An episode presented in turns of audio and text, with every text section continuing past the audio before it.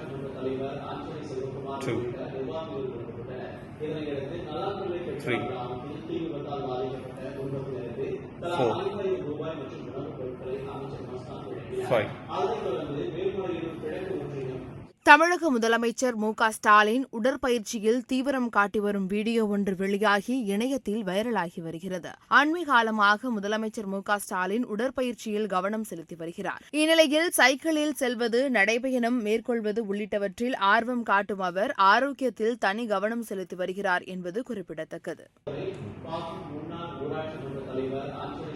Two. Three. கிராமத்தில் தீ விபத்தால் பாதிக்கப்பட்ட குடும்பத்தினருக்கு தலா Four.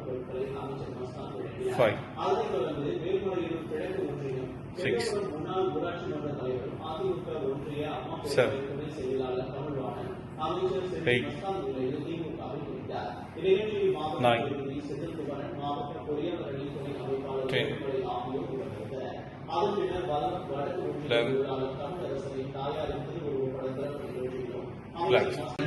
மிகச்சிறந்த அடையாளமாக விளங்கும் ஓணம் திருநாளில் திராவிட மொழிகளில் ஒன்றான மலையாள மொழி பேசும் தமிழ்நாடு வாழ் மலையாள மக்களும் கேரள மக்கள் Four. அனைவரும் நலமிகு வாழும் அனைத்து Five. வளங்களும் பெற்று இன்புற்றிருக்க வேண்டும் என்று மீண்டும் ஓணம் திருநாள் வாழ்த்துக்களை முதலமைச்சர் மு க ஸ்டாலின் தெரிவித்துள்ளார் seven, பெரிதும் விடிய விடிய பெய்த Eight. மழையால் சாகுபடியில் பலரடி உயரத்துக்கு தண்ணீர் தேங்கியது.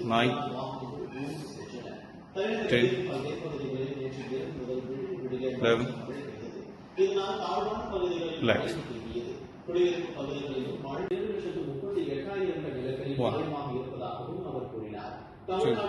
அமைச்சர் செந்தில் பாலாஜி ஆண்கள் நிலையத்தில் நிலக்கரி கிடங்குகளை நேரில் சென்று ஆய்வு மேற்கொண்டார் பால்வளத்துறை அமைச்சர் ஆவடி சாமுநாசர் மும்முடிமொழி சட்டமன்ற உறுப்பினர் கோவிந்தராசன் மற்றும் மின்துறை அதிகாரிகள் உட்பட்டிருந்தனர் இதனையடுத்து செய்தியாளர்கள் பேசிய அமைச்சர் செந்தில் பாலாஜி ஏழு ஆண்டுகளுக்கு பின்னர் வடசென்னை ஆய்வு நிலையத்தில் முதல் ஆலையில் நூறு நாட்களை கடந்து தொடர்ச்சியாக. நடைபெற்று வருவதாக கூறினார் வடசென்னை அணுமின் நிலையத்தில். இருபத்தி ஐந்து கோடி மதிப்பிலான இரண்டு லட்சத்து.